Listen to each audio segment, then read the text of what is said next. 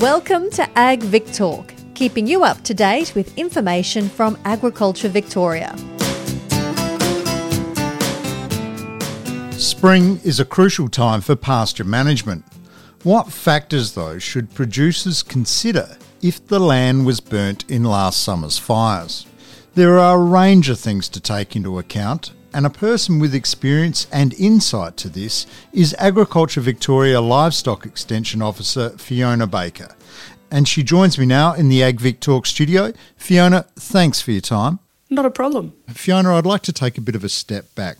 What sort of effects can fire have on pastures? And I imagine there's a range of things to consider from fire intensity all through to the type of pasture. Yeah, so the intensity of the burn has a big impact on the potential for pastures to recover down the track. So, really hot burns where we see um, an ash bed being formed. We basically don't see pastures come back from that at all, and they tend to need to uh, be renovated and started over again. But generally, what we see on most farming situations is uh, a much lower intensity burn, either a very cool burn or a moderate burn. And where we've got a cool burn going across, we see pretty much the whole pasture recovering. Where we've got a moderate burn going across, we can lose up to 50% of the pasture species out of those areas and they may not grow back. But it really is dependent on the pasture species that are present as well. Are they native pastures? Are they some of our improved pastures, ryegrass, cocksfoot? Phalaris, and also the age of the pasture we've noticed makes a big difference as well. So, from the fires that we saw recently over January 2020, we saw that brand new pastures that had been resown the previous year, so they were basically less than 12 months old, regardless of the species, they generally struggle to come back. And what we saw with well established pastures that have been there for quite a while, whether they were native pastures or introduced species, so your ryegrasses, cocksfoots, etc., if they were older than 12 months old, we've seen quite good recovery from most of those pastures. So it really does depend on that intensity of burn and the species as well. Fiona, how then do producers know if they actually do need to resow?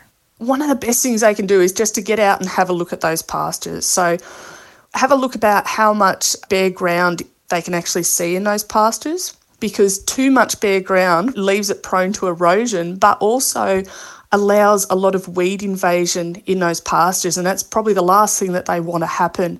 And post fires, they often have to bring in quite a lot of feed in terms of hay in particular, and sometimes silage. But hay's a large risk in terms of bringing in uh, weeds in terms of seeds that might be in that hay itself. So the more bare ground that they've got in their paddocks where they're feeding hay, the more likely they are to get those weeds up and growing and cause them issues in down the track. So if they can have a look in their paddocks and just see how many species that they actually want in their pastures are actually present versus bare ground, that will give them a fairly good idea. Well, Fiona, drilling down a little bit further, then, what's the best way a producer should go about making that assessment to resow? Getting out and wandering across the paddock, I guess it depends on how big the paddock is. So you can either do it on foot or you can do it off a bike or a horse.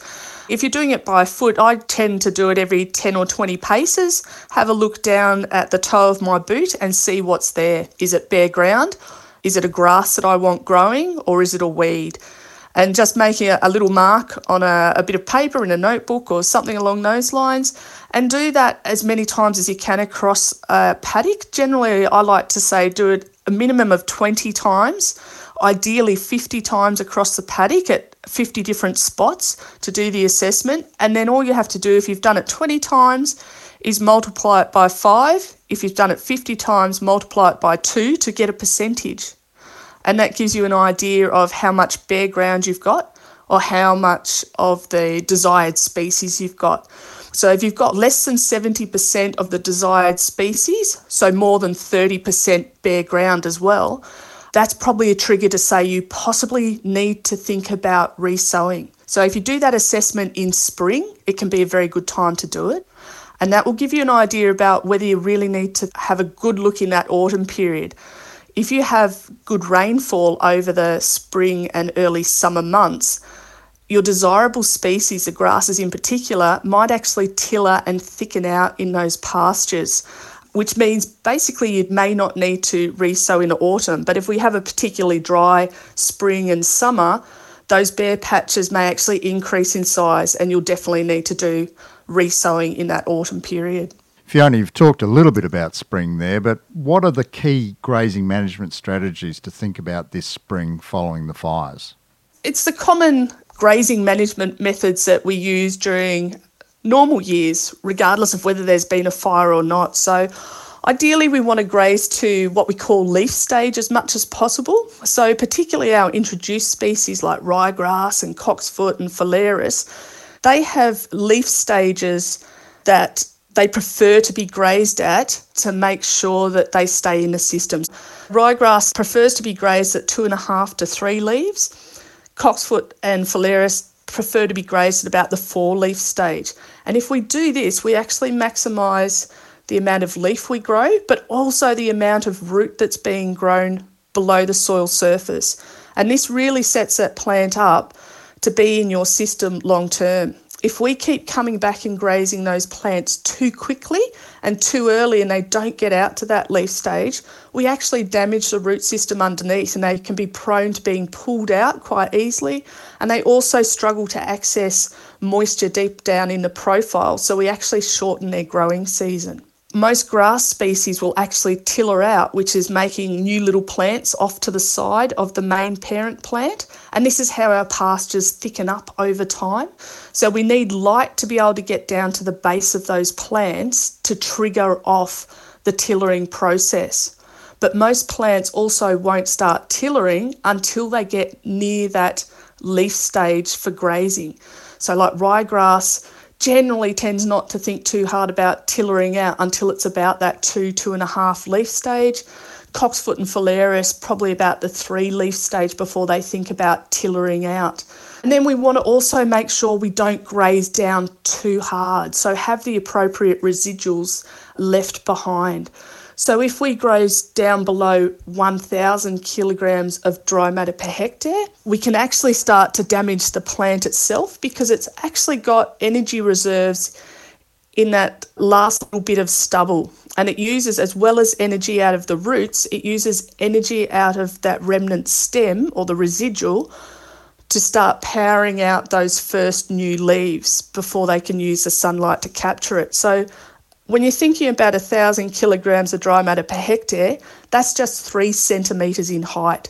So if you can leave three centimetres residuals behind, that'll set the pastures up really well for good, strong, healthy regrowth. Some of the other things we might need to think about over spring, particularly if we have got some weeds growing in what were those bare patches, is thinking about controlling those weeds with a bit of herbicide. So some weeds can be spray grazed, and that's just where a light application of herbicide is applied. There's a usually a withhold period to keep the stock off, which is usually around seven days, and then you can put the stock in to graze the pasture, including those weeds. I guess one other one that just sprang to mind then is if they do have some annuals or they don't have a lot of stock in their system, they've got some bare open patches is it might be the kind of year where you might want to let grasses go to seed and drop that seed into the pasture to help thicken it up as well. The majority of thickening up of pasture happens through that tillering process, but recruitment from seed does happen as well. So it might be one of those years post fire that people might consider doing that.